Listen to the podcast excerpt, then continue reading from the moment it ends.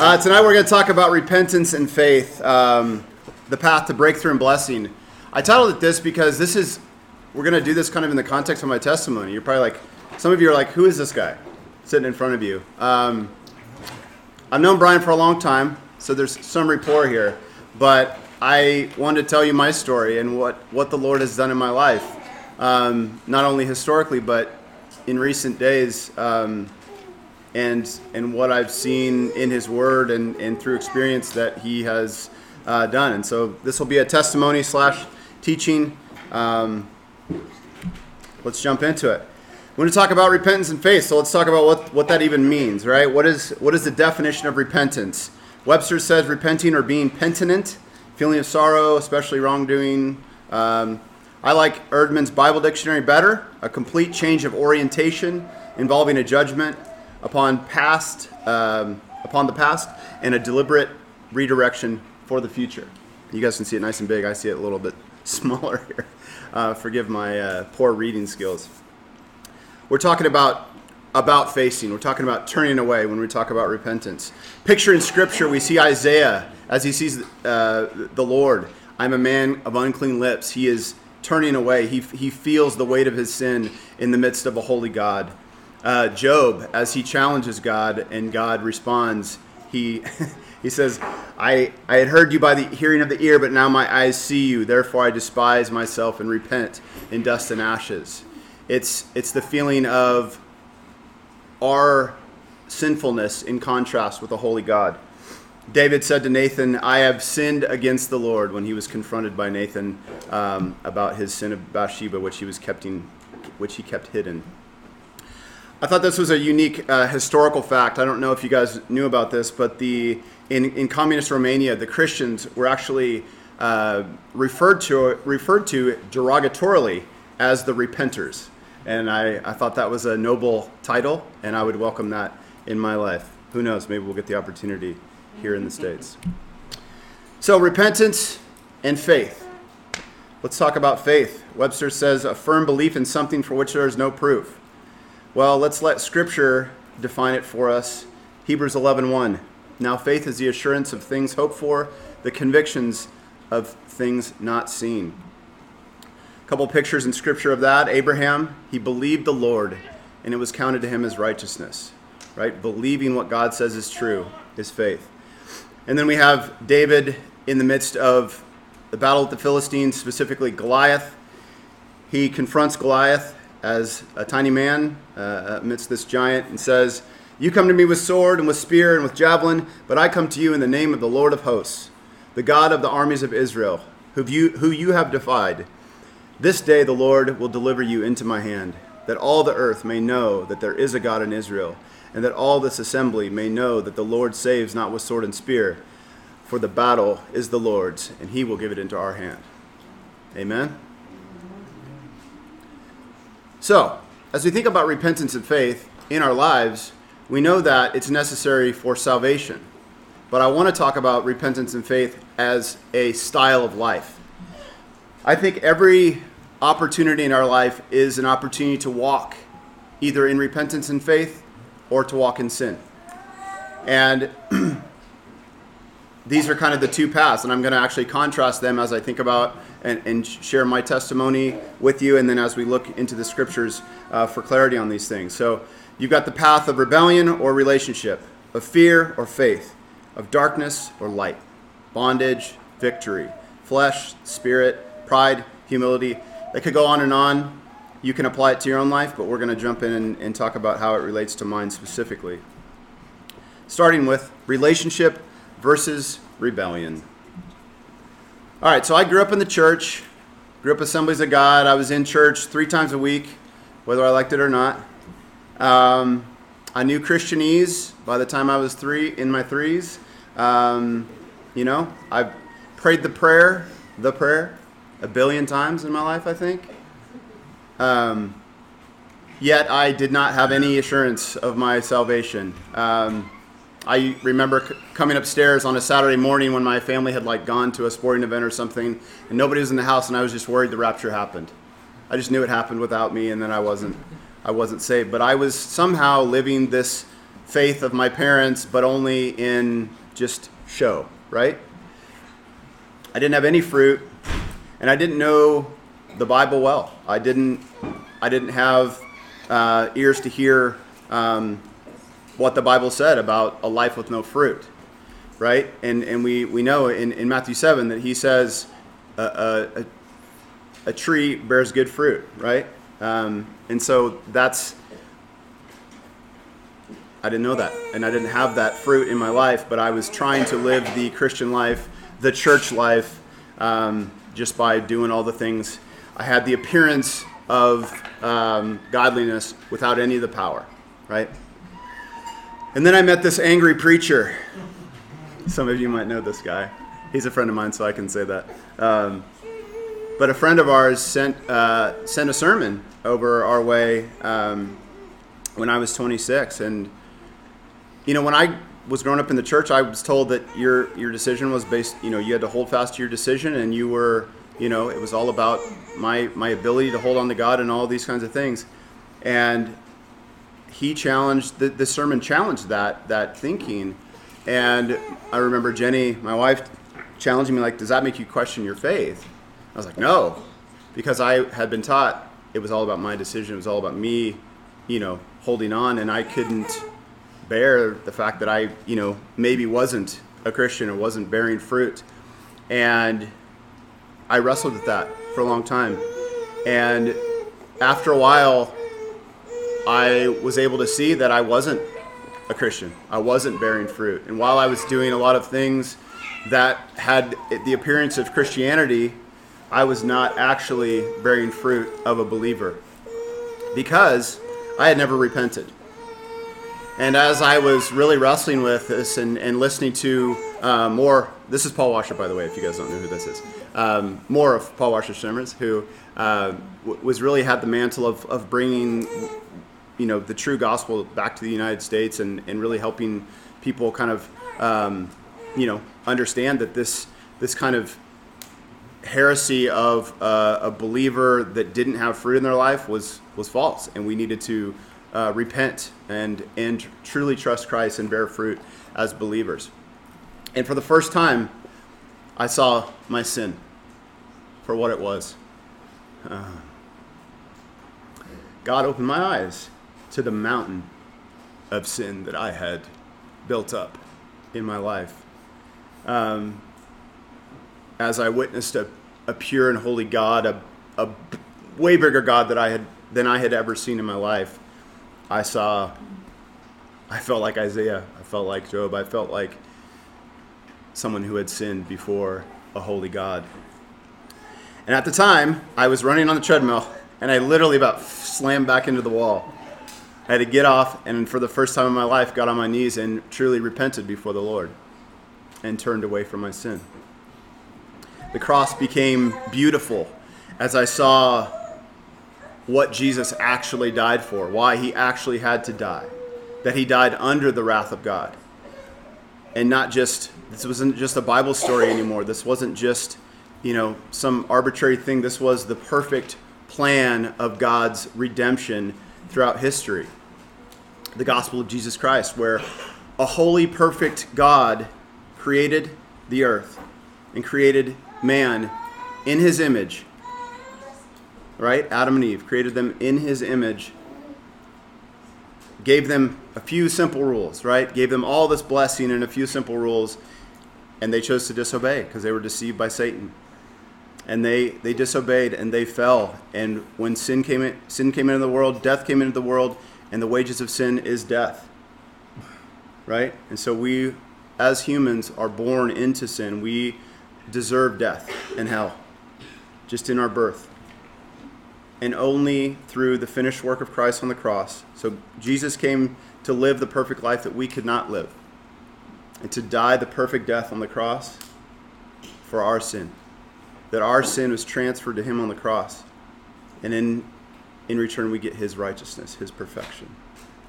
The beauty of the great exchange. And I believed it. I still believe it.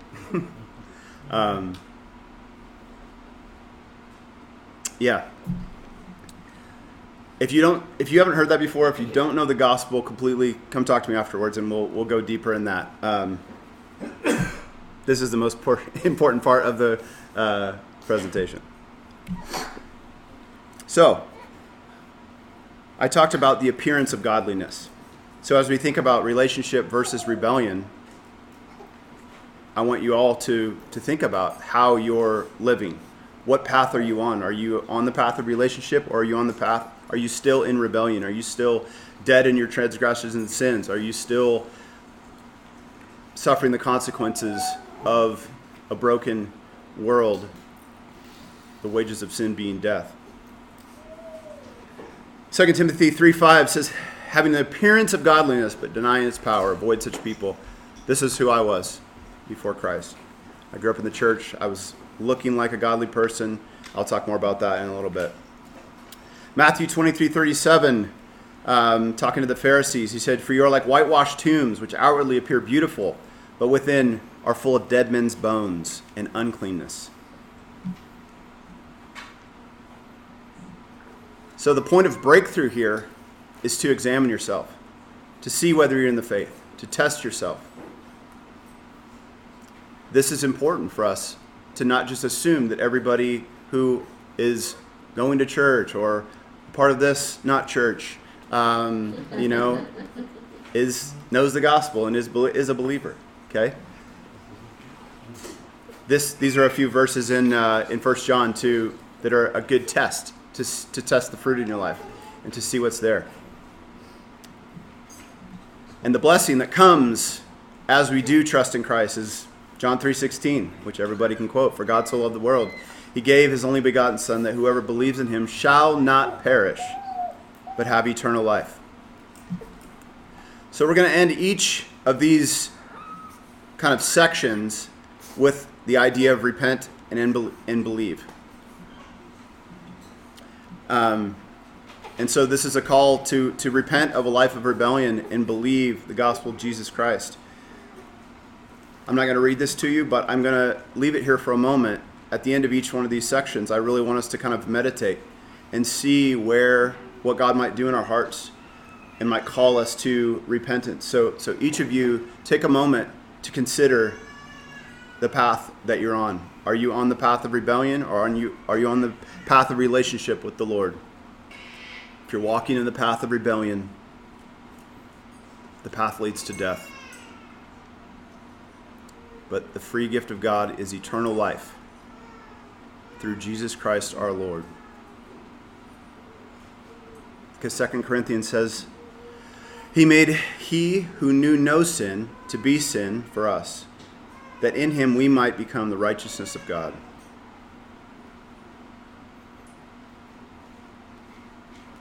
If you haven't done that yet,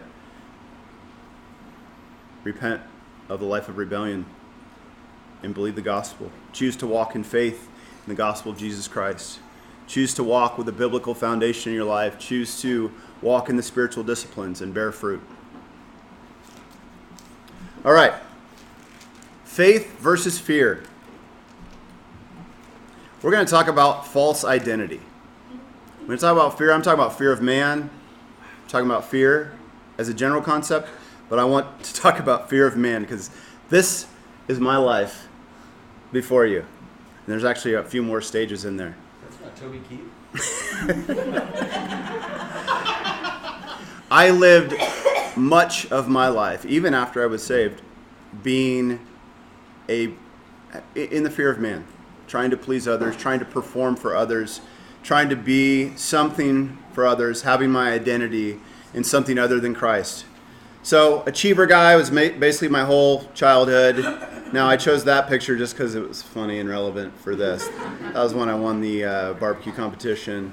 People's Choice Award. What's up? All right athlete guy, music guy, husband, designer, father, connoisseur guy that was in the scotch and cigar phase, theology guy, country guy, crypto guy, political guy, truth guy. All of these, plus like a thousand more, were these things that I put, I made as part of my identity. I wanted to be known as these things. I wanted to be cool in the eyes of others with this as my identity. But all that resulted in was exhausted guy. This is after running through the airport uh, during COVID, by the way. Um, I thought it was a perfect picture of exhausted guy. Living for others, living in the fear of man is exhausting, and it, it never bears fruit. So, talking about faith versus fear, performance. Whatever you do, work heartily as work as though for the Lord and not for men. This was a hard lesson for me. Still, still learning it, by the way. Oh shoot, my things aren't loading correctly. All right. I, I took I took verses and I tried to like break them up a little bit so you could kind of see like what part of that was faith versus fear. Um, that's what's happening in those lines. I imported this thing into Brian's computer. That's what you get. Okay. People pleasing. For am I now seeking the approval of man or of God? Or am I trying to please man? If I were still trying to please men, I would not be a servant of Christ. Galatians 1:10. 1 Thessalonians 2 4. But just as we have been approved by God to be entrusted with the gospel, so we speak, not to please man, but to please God who tests our hearts. How about walking in wisdom? Are you trusting yourself or the Lord? Trust in the Lord with all your heart and do not lean on your own understanding. So the breakthrough is this Proverbs 29 25. The fear of man lays a snare, but whoever trusts in the Lord is safe. If we can learn that, to walk not in fear, but in faith, we find the blessing of Romans 8 15 through 17. For you did not receive the spirit of slavery to fall back into fear, but you have received the spirit of adoption as sons, by whom we cry, Abba, Father. The Spirit Himself bears witness with our spirit that we are children of God. And if children, then heirs, heirs of God, and fellow heirs with Christ, provided we suffer with Him in order that we may also be glorified with Him. A call to repentance from fear and unbelief, and to believe and walk in faith. I want you just to take a, a, moment and ask God to bring to mind any areas of your life where you're walking in fear and unbelief, and false identity, and anxiety and worry or control, and just confess it to Him. Receive His forgiveness and, and turn away from it. And then believe. Walk in faith. Trust in the Lord with all your heart. Do not lean on your own understanding. 2 Corinthians 10:5 We destroy arguments and every lofty opinion raised against the knowledge of God and we take every thought captive to obey Christ. Brian hit that one the other night. And then just that identity as a child of God, Romans 8:16. The Spirit himself bears witness with our spirit that we are children of God. Children of the most high king. Amazing truth.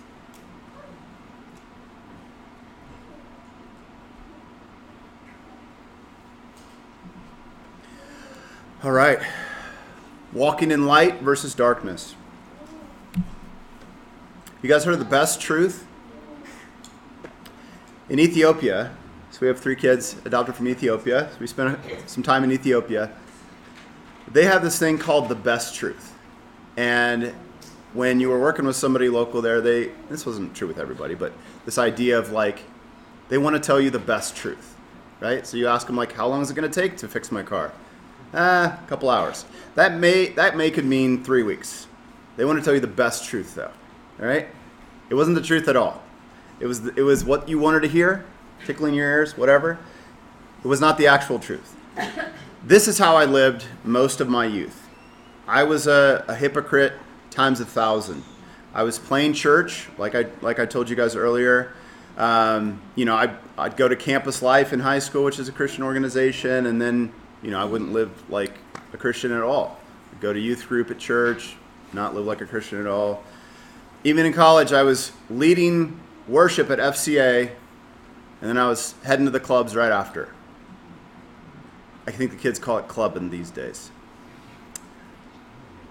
I was even like pretending to be like a chivalrous man, um, or, or like doing what I thought people should, you know, how women should be treated like kind of in public, but I was a womanizer in my heart and, and on the side. I was even in a Christian rock band. Some of you may have witnessed those days. Um, but I was steeped in personal sin.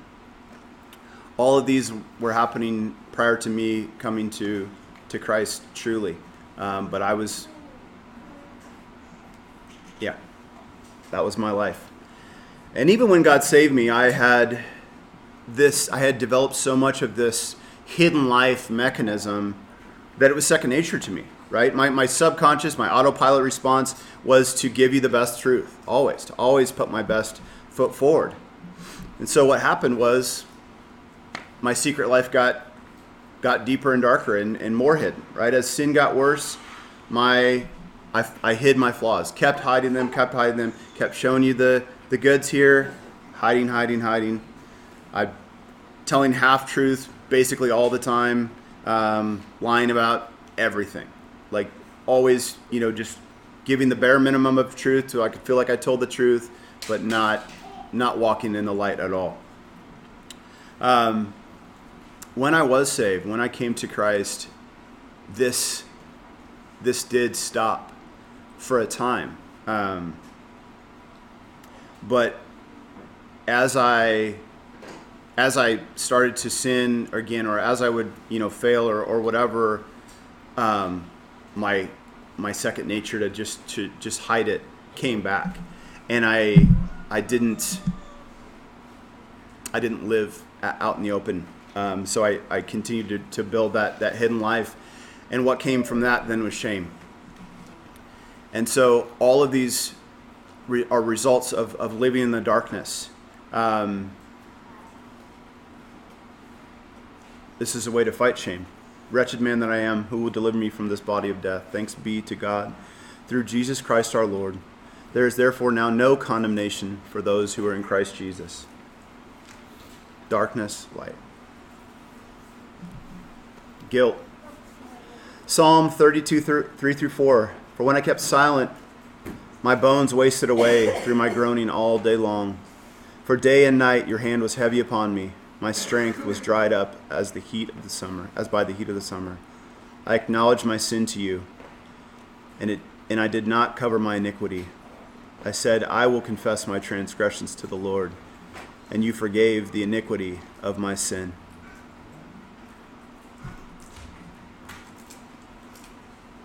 The breakthrough is here confession.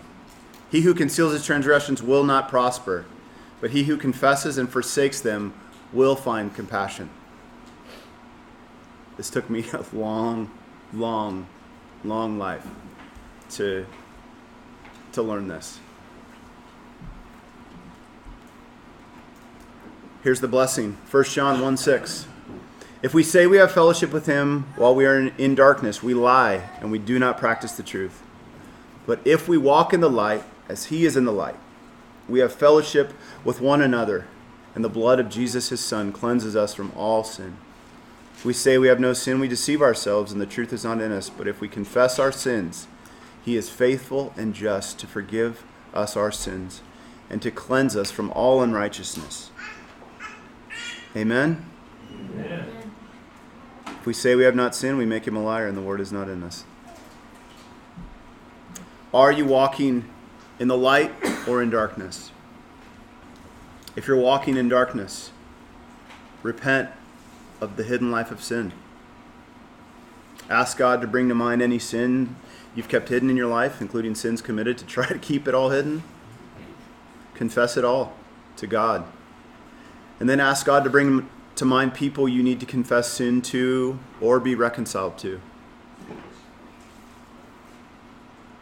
It's a hard it's it's a hard one. If you have a hidden life, this is a hard one. But if you'll repent and you'll believe and walk in the light, therefore confess your sins to one another and pray for one another that you may be healed.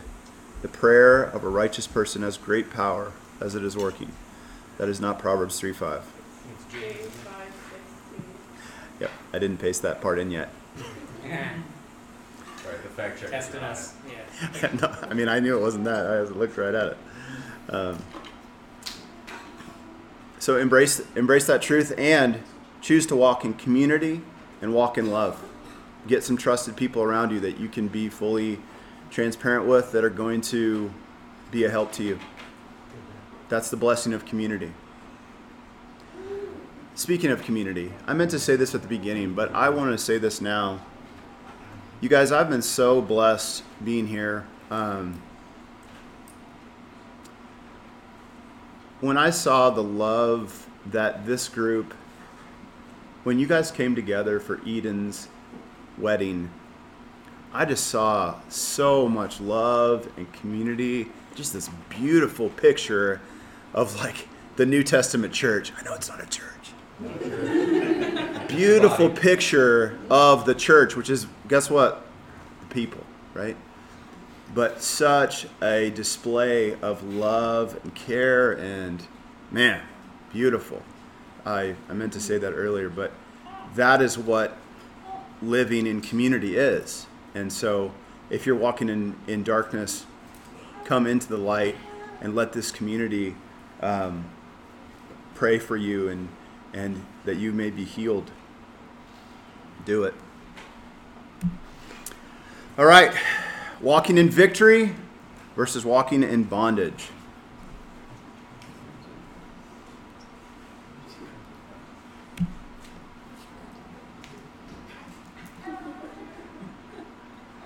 So, this is me for the better part of my life. Let's just say this. Growing up, I'm definitely a mouth breather, definitely snore. You can ask my wife. Um, no, I I grew up with zero understanding of the battle that was raging around me. I, you know, I didn't. I thought counseling was for lunatics. I thought deliverance was wasn't relevant for Christians. I uh, only had vague ideas of, of spiritual warfare or anything like this. My experience of spiritual warfare was actually um, based in uh, late 80s, early 90s Christian rap. So uh, I was going to do one for you, but. Um,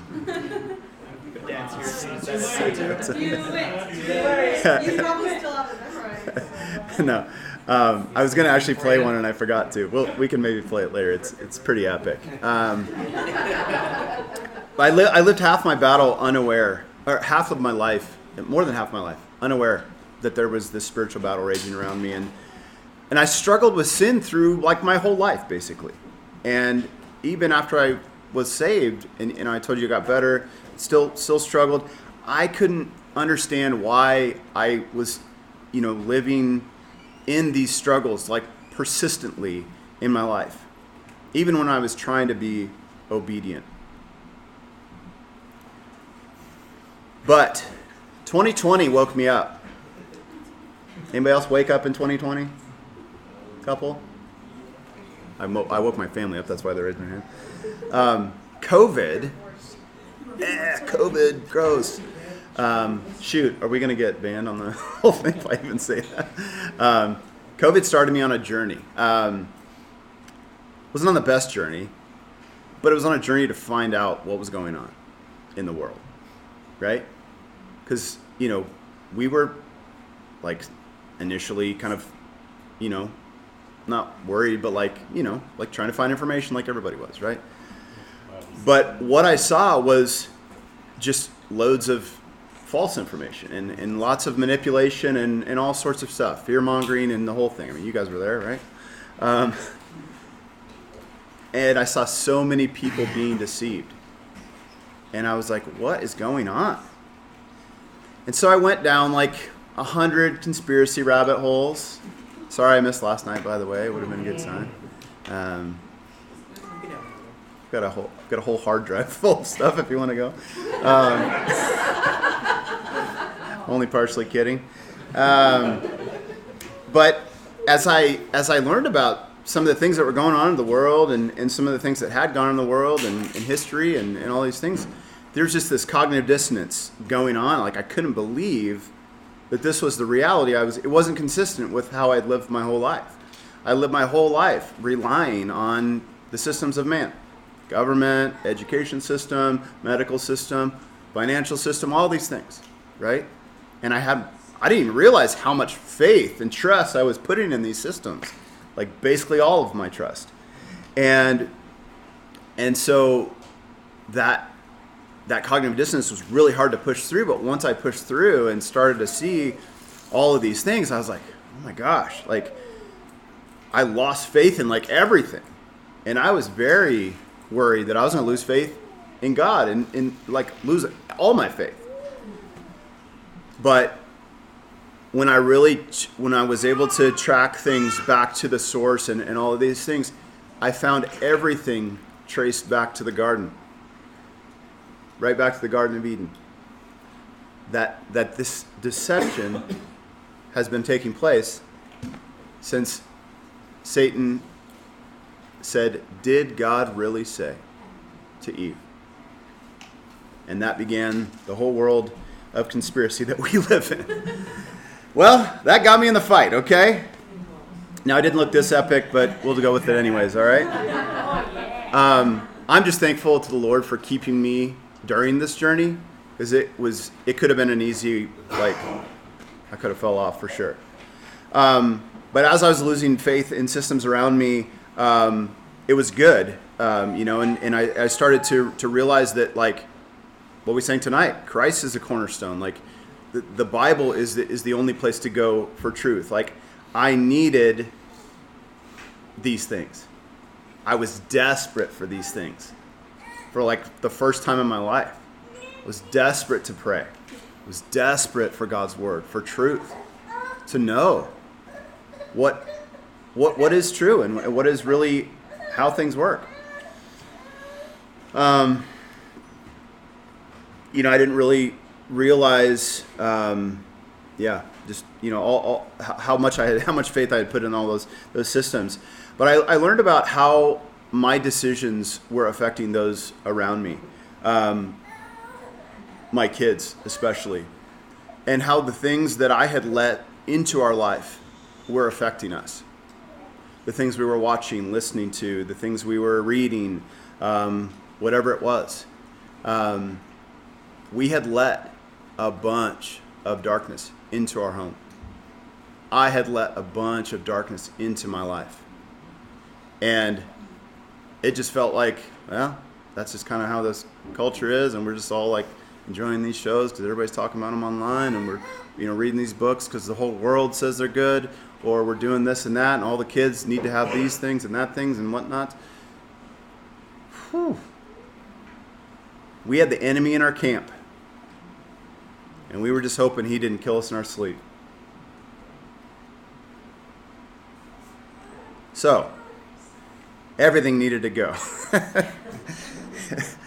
now, I, I, think there's, you know, I, I, I hesitate to get too specific because I think, but but I do believe there's like, you know, specific things to be wary of. And, and what I'm talking about is things pertaining to witchcraft, thing, things that have you know the, the, the magic and, and all of these kinds of things in in them um, you know things that portray evil as good there was there's so much of that in our culture. That's prophetic. All right. So this is what i needed.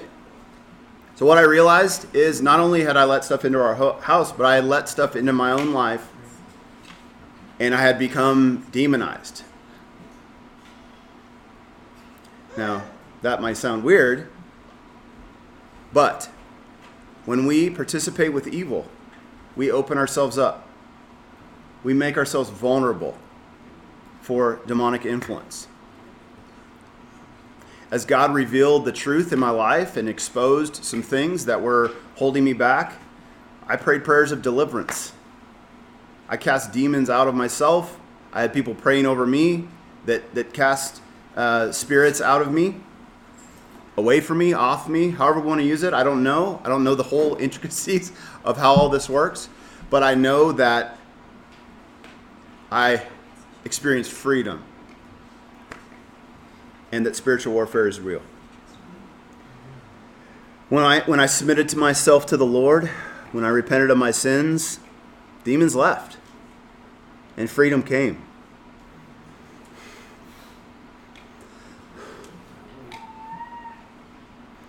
As I was obedient to clean out our home, freedom came. To me, to our home, to my family. We, we, we tried to remove as many things as we could think of that God would bring to mind books, movies, music, any questionable objects, all these things that would create any kind of stronghold in our life. And we literally prayed through the every room in the house and prayed everything out out of our house. And the result was freedom. And my desire for the Lord grew as a result. this is the battle, for we do not wrestle against flesh and blood, but against rulers, against the authorities, against the cosmic powers over this present darkness, against the spiritual forces of evil in the heavenly places. You're in the midst of a battle. Be sober, be, be vigilant, because your adversary, the devil, walks about like a roaring lion, seeking whom he may devour. What footholds, strongholds, open doors, you can call them a hundred things, do you have in your life? Ephesians 4:26 In your anger do not sin. Do not let the sun go down on your anger when you are sorry while you are still, still angry. And do not give the devil a foothold. Here are some potential open doors for demonization or for welcoming demonic influence in your life. Some some of them are involuntary through emotional, physical trauma, hypnosis, generational iniquity. Hypnosis could be voluntary or involuntary, um, or voluntary things. This is unbelief, rejection of truth, resentment, unforgiveness, occult practices, habitual sin, and any sin could be habitual, illicit entertainment, this is not an exhaustive list, but think about where there might be open doors in your life. Where are you participating with evil? Colossians 2:8 says, "Take no part in the unfruitful works of darkness, but instead expose them."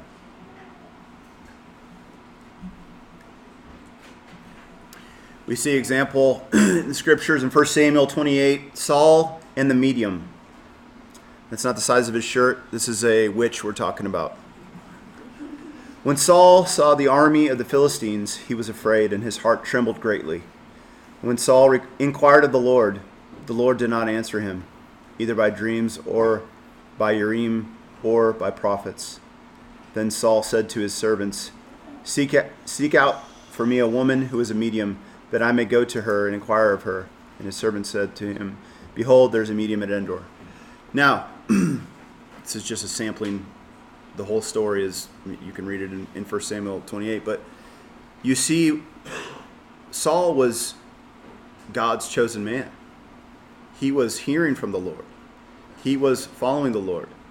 But when he disobeyed and didn't deal with the amalekites the way that he was supposed to amalekites right? Um, god stopped speaking to him. And then he said okay well i'll do it in my own strength here so he goes and participates with evil and, and goes to this medium. This is the same thing that I see happening in the American church and probably churches everywhere. We don't experience the power of God, so we try to manifest it. We, we don't, the Holy Spirit is not moving in the body, so we go ahead and we create systems and we try to do all these things in our own strength because we're an affluent culture and we can do lots of things with lights and smoke and sound and make a whole thing happen. And we can, you know, organize ourselves into great little things and we can control things and make things do exactly what we want them to do. We can impose our will on just about anything. I want to talk about possessed or oppressed. There's, there's probably some questions on that. Um, we don't need to go like deep into this, and we can talk about it later or argue about it, whatever we want to do. Um, but the the actual translation in the Greek is demonization, actually demonized, and so there's not a, a specific distinction in the scriptures between demonic possession or oppression. It's it's to be demonized, which is to have a demon, and so that's how um, that's how I like to think about it. And so you know the the the details of that maybe aren't as important as like how they get in and how they how to get them out. In Acts 19, um, I actually may read this read this whole one here. Start in 11. What? Start in 11. Yeah. Sons of Sceva. If you want to turn to, to Acts 19:11, you can follow along here. And God was doing extraordinary miracles by the hands of Paul, so that even handkerchiefs and, or aprons that touched his skin were carried away to the sick, and their diseases left them. And the evil spirits came out of them. Then some itinerant Jewish exorcists undertook to invoke the name of the Lord Jesus over those who had evil spirits, saying, I adjure you by the Jesus that Paul proclaims. Seven sons of Jewish high priests named Sceva were doing this. But the evil spirit answered them Jesus I know, Paul I recognize, but who are you?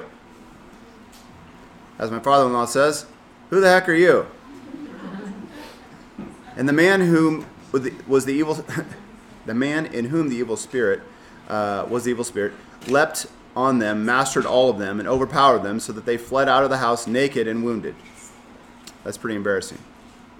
And this became known to all the residents of Ephesus, both Jews and Greek, and fear fell upon them all. And the name of the Lord was extolled. All, also, many of those who were now believers came confessing and divulging their practices. And a number of those who had practiced magic arts brought their books together and burned them in the sight of all. And they counted the value of them and found it came to 50,000 pieces of silver. So the word of the Lord continued to increase and prevail mightily. I told you guys I can't read very good. All right. I want you to see that that power once once they all not not only the the, the possession and how Paul, you know, and, and when he's working the gospel, you know, is is uh, defeating the demonic and, and demons are being cast out and people are being delivered. But what happens when people repent? When people stop participating with evil? That's the that's the thing that I want you to see from this.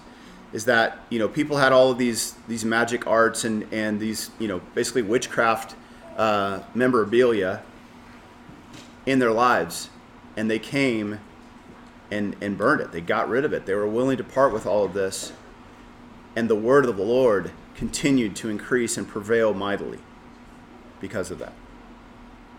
It's, it's a pretty awesome testimony when we put off the evil and we, we trust in the Lord. So, the breakthrough is in our repentance. I will ponder the way that is blameless. I will walk with integrity of heart within my house. I will not set my eyes before anything, I will not set before my eyes anything that is worthless. I hate the work of those who fall away. It shall not cling to me. A perverse heart shall be far from me. I will know nothing of evil. No one who practices deceit shall dwell in my house. No one who utters lies shall continue before my eyes. Morning by morning I will destroy all the wicked in the land. If we took this approach with our house, our houses, men especially, let's think about how we lead our homes. What kind of breakthrough would we experience? It's 722. Just, Oh crap. All right. Um, all right. There's blessing in that as well. Okay. Um, I just want you to. does it, does it, got all night. does he need to be done at 730 for Selah? She's fine. Brian always ends on time? There's bounce houses, Yeah. so it's fine. Yeah. Those are You might be winning a foosball now.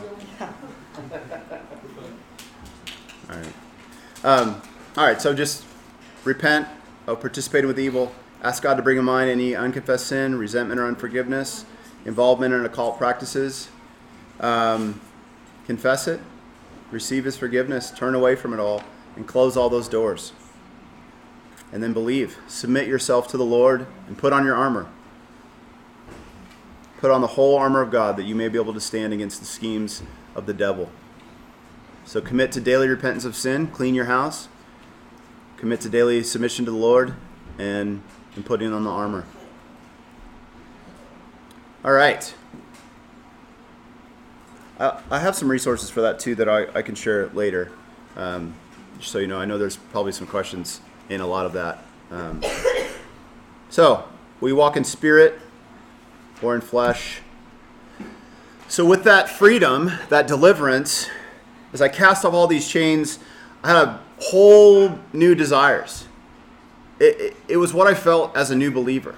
Just this like on fire passion for the Lord. Like, I'll go anywhere, do anything, into the earth. What is it, Lord? Like, give it to me. And there was just something stirring, like deep in me, right?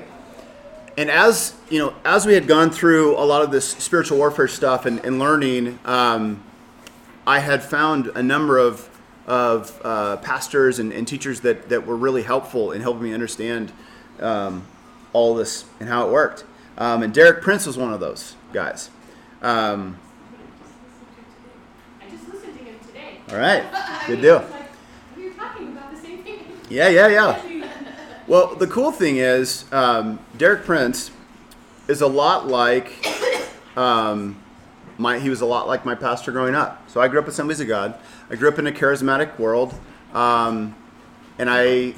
It didn't feel weird. It didn't feel like it was not like crazy. There was not like people jumping around and running crazy. But there was tongues and interpretation every week. There was prophecy happening. There was praying for healing. There was anointing with oil. There was you know all of these gifts being exercised. But when I would go to youth camps or youth retreats and things like that, I really saw those things being used to manipulate people. And so I ran far away from all of that. But as I was learning from Derek Prince on spiritual warfare, he was also talking about the Holy Spirit and how to how we interact with the Holy Spirit as a person. And I was like, you know, I don't ever really think of the Holy Spirit as a person. You know, you think God the Father, Jesus the Son, and Spirit is kind of this ethereal thing that blows around, right? Um, and so I didn't really have a felt like I had a relationship with the Holy Spirit or anything like that. It was just like, you know, it's part of the deal, I guess. You know, so whatever. Um, well, I because I had been so helped by Derek Prince, I bought a bunch of his books and stuff, and one of them was this immersion in the Spirit because I was thinking about you know what he had said about the Holy Spirit, and I saw this book. One Sabbath, I just put all these little booklets out for our family just to be able to read and stuff, and I pulled it out and I started reading it and read through it. It's really, really short book, and um, you know, it's talking about the, the Holy Spirit as the seal of the, of the believer and and the baptism of the Holy Spirit and all these different things. And I don't know all the details about how that happens, but I do know that at the end of this book, he said, um, you know, if you want to receive the baptism of the Holy Spirit, like, you know, just confess your sin before the Lord, ask the Lord to fill you to overflowing, and like speak out in faith. And I was like, oh, kind of sounds weird and scary. And um, so I went out for a walk. This is me walking. It's not really. I was barefoot in the grass, but as close as we could get. Um, and I just, I said, Lord, I don't know what this is. I, I, I just want more of you. I know that my desire is for more of you. And I, whatever this means, like fill me to overflowing. And I just want more of you. Fill me to overflowing, Lord. And, and I spoke out, and this language came that I had never heard before. Um, and I'm sure there's some skeptics in the room. I would be one of them for sure. Um, as I started speaking, it kept coming and it was coming really, really fast. And I would pause and say, like, am I making this up? Ah, keep talking. Am I stop? Am I making this up? What is is this real? What is this? And it for about 45 minutes, like I was just walking in my yard, like speaking this language um, which I would consider like a prayer language. This is not like a public tongue thing for like a group like this, but like a, a, a personal prayer language. Um, and suddenly Jenny comes out the door and she's like, "What are you doing?" And my dog comes hauling out of the of the house like full speed at me, like he'd never seen me in his life. So there was something around me, something going on that looked different to him, um, and that's exciting. So I just that's just kind of a little uh, piece of the story, but I was just you know what happened, Lord, what was that? What is this? You know, I needed some understanding. Um, you know, I, I like I said, I saw the gifts kind of like used to manipulate and things, and I was really hesitant to walk in whatever this was. Um, I knew some other people who had experienced that, so I was talking to them about it and trying to make sure that everything I was doing was biblical and you know all this kind of stuff. Just wanting to be, just wanting to be right before the Lord and not, you know, not anything more than that. Um, but the Lord continued to to give that, and and um, it's it's basically a thing that's always there now, and it and it feels to me like a muscle that I have to just exercise. It's a gift, um, and I talk about it not in pride, but to let other people know there's something there if you you know want to seek that out. I don't know if it's for everybody. Could be. I don't know. There's people that say it is. People that say that it isn't. I don't know. But I'll tell you what I don't know, and it's a lot. All right. Um, but when when this happened, and and when I pray in the Spirit, there is a closeness with the Lord that I feel that I've never felt before, and I I'm just really thankful for it, and I I think it's something worth um, pursuing another thing that Derek Prince helped me uh, look at was like it's actually part also of the the armor of God passage. Just pray in the Spirit at all times is verse eight in in Ephesians six there, verse eight. Um, so that's that's an interesting piece of that. All right, I'm gonna I'm gonna skip this. I was gonna talk about the triune self and the tabernacle and the body and soul and spirit there's there's things that are important to this as far as being led by the spirit and being led by your body. Um, I, I'm gonna just do these two pieces. I apologize. So as we think about our body and the spirit, the the spirit is where the Holy Spirit resides. The flesh is the flesh. It's fallen. You know, it's being sanctified, but it's it's fallen nonetheless less. And so we don't want to li- be led by our bodies right? Let let sin let not sin therefore reign in your mortal body to make you obey its passions. Um, romans 13 14 but put on the lord jesus christ and make no provision for the flesh to gratify, gratify its desires. This is the picture of addiction. If you've ever been in addiction or are in addiction you are led by your body. I had addiction, a number of addictions. Um, I was led by my body in those areas, and there was no hope to be spirit led on a regular basis. To be led by the Spirit is different. For those who live according to the flesh set their minds on the things of the flesh, but those who live according to the Spirit set their minds on the things of the Spirit. All right, there's some soul stuff here too. so I'm going to, um, yeah. The blessing here is so we do not lose heart. Though our outer self is wasting away, our inner self is being renewed day by day. And then Luke 11:13, if you then who are evil know how to give good gifts to your children, how much more will the Heavenly Father give the Holy Spirit to those who ask Him? So, we talked about walking in the flesh, walking in the Spirit. Repent if you're walking in the flesh. Repent of walking in the flesh. Ask God to show you areas of your life where you're making provisions for the flesh. Flesh. Perhaps areas where your mind are set on earthly things and ways in which you are hindering the work of the Spirit in your life. Confess it all, receive His forgiveness. And then believe and earnestly desire the spiritual gifts. 1 Corinthians 12:31, but earnestly desire the higher gifts. I will show you and I will show you a still more excellent way. Commit to daily starving the flesh and setting your mind on the spirit. All right. Lastly, walking in humility versus pride. So, through the deliverance uh, that I experienced, and and you know th- these these this gift of tongues came, and it it it really opened my eyes to a pursuit of the Lord in a way that I had never experienced before, and so I just wanted more of Him, whatever it was. Lord, give me more. Um, not like more gifts, but just like more of you, right? Like we can't pursue a thing. We have to pursue the Lord. He's the giver of gifts, though. And so um, I was meeting with my counselor at the time, and we were praying, you know, for, for the Lord to, you know, whatever. We were thanking the Lord for, for that gift and, and, you know, just trying to work through anything else that was there and, and, you know, Lord, reveal what else might be hindering and we were asking the Lord to like show us something. Let us see something, speak to us. Um, and I couldn't see anything. And my counselor was was seeing certain things, and and I wasn't able to see anything. And um, they said, you know, let's let's pray and ask the Lord if, if there's something blocking that. Um, and the Lord revealed a, a, a spirit that was blocking it, and we cast it off in that moment. And I started to see.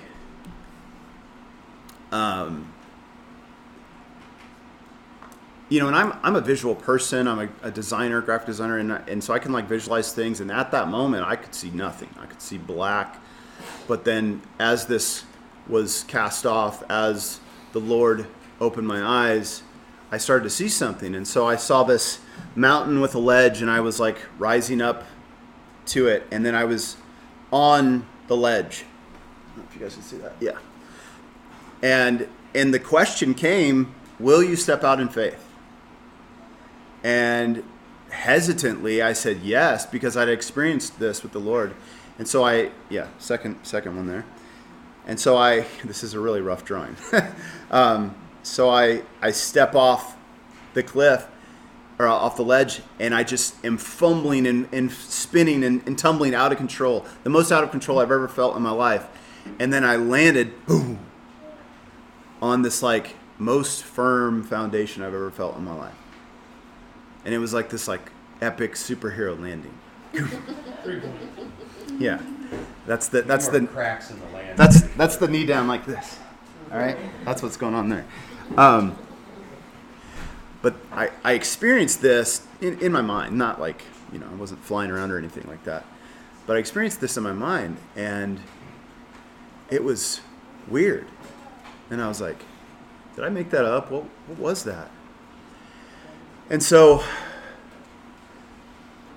but my counselor saw the same thing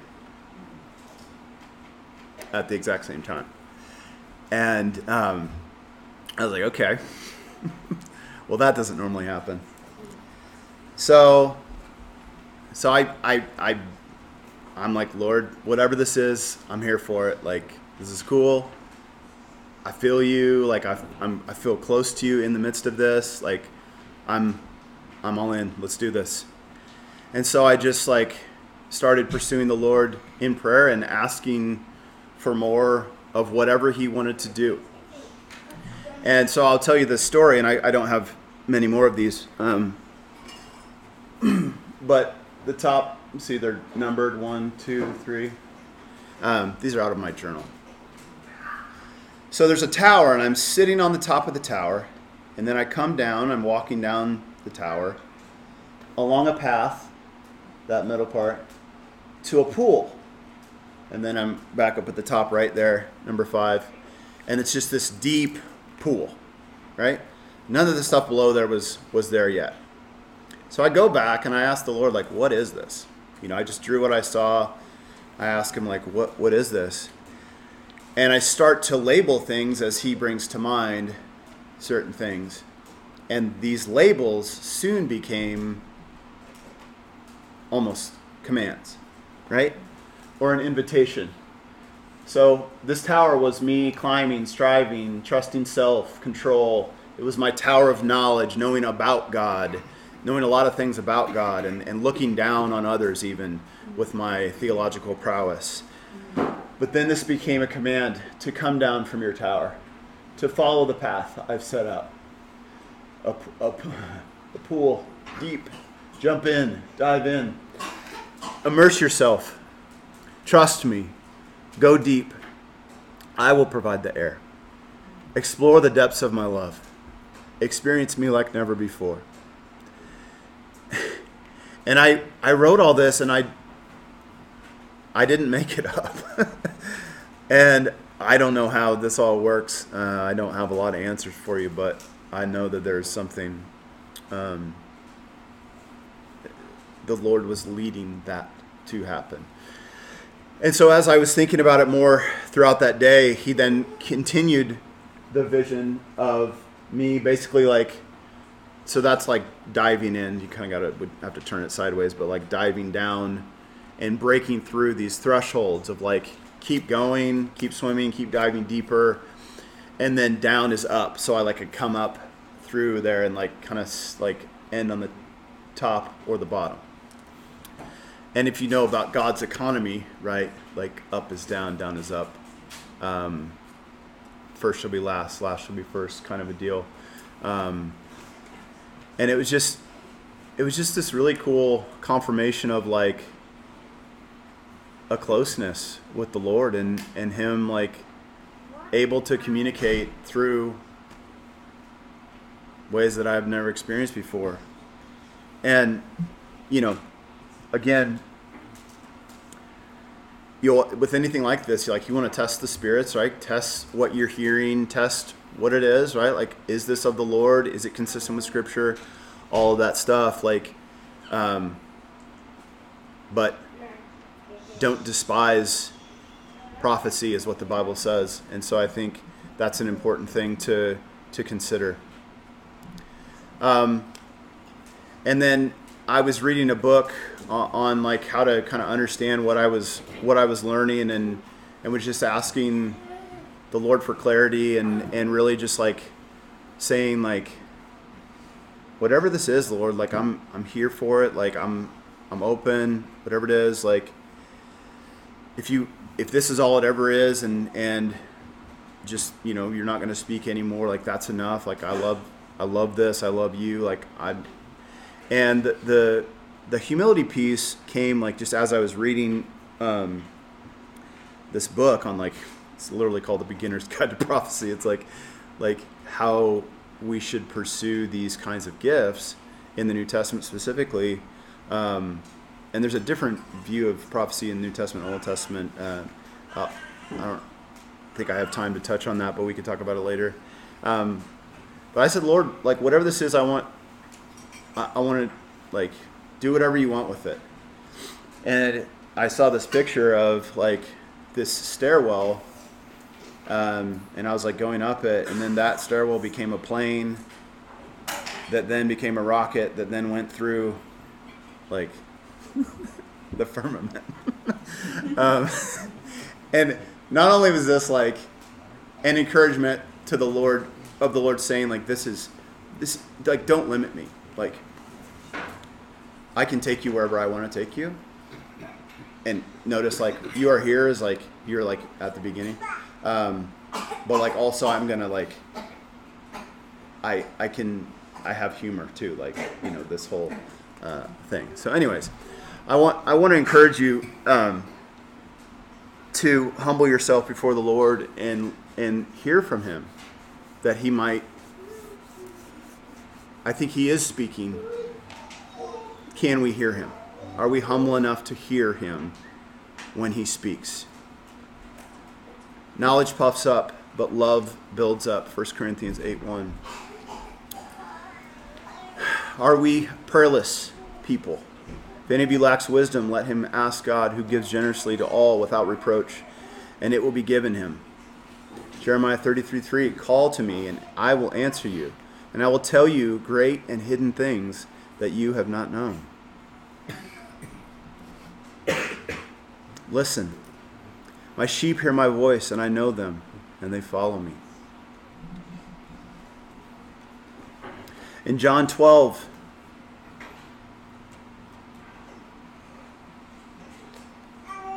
God spoke, and some people didn't hear it.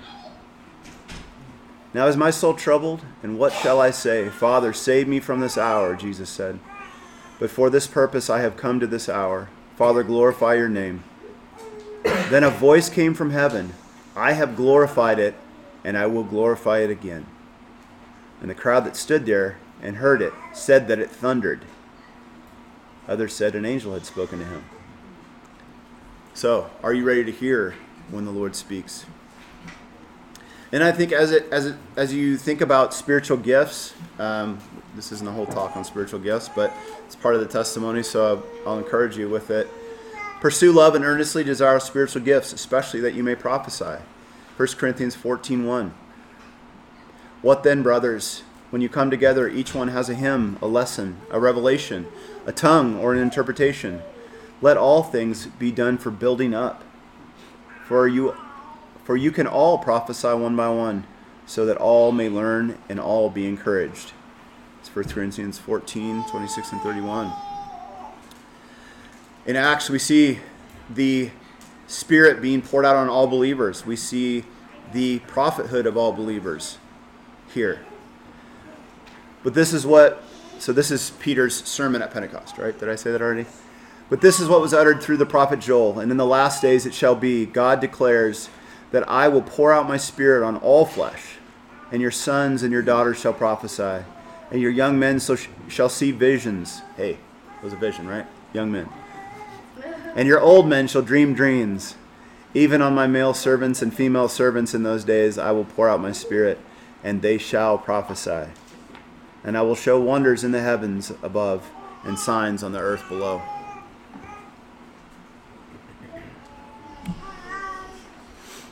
James 4 6 God opposes the proud, but gives grace to the humble. Are we humbling ourselves before the Lord and listening? Psalm 139, 23 and 24 Search me, O God, and know my heart. Try me and know my thoughts. See if there be any grievous way in me, and lead me in the way everlasting. And the blessing to be a friend of God. John 15, 15, No longer do I call you servants, for the servant does not know what his master is doing, but I have called you friends. For all that I have heard from my Father, I have made known to you. And then not John 15, 15. Somewhere other than that. Somewhere other than John 15. Now, Moses was a very humble man. This is Numbers 13, 16, 3 or 13, 3? Uh, now Moses was a very humble man, more humble than anyone else on the face of the earth.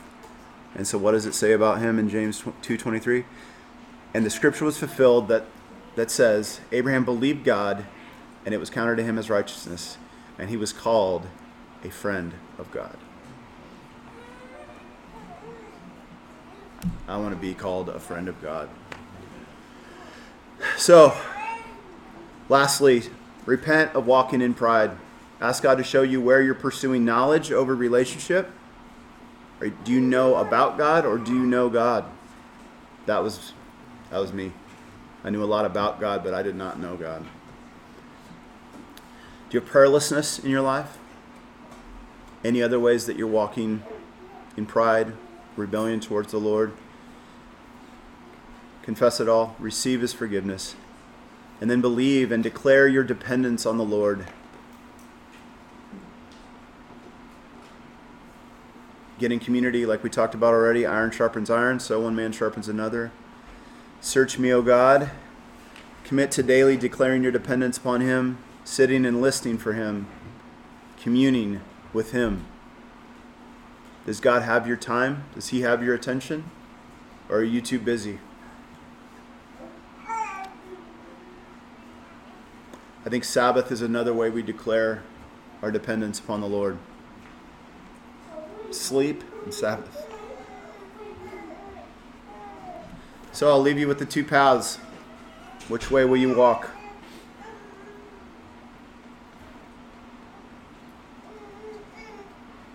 Brian, you want to close this in prayer?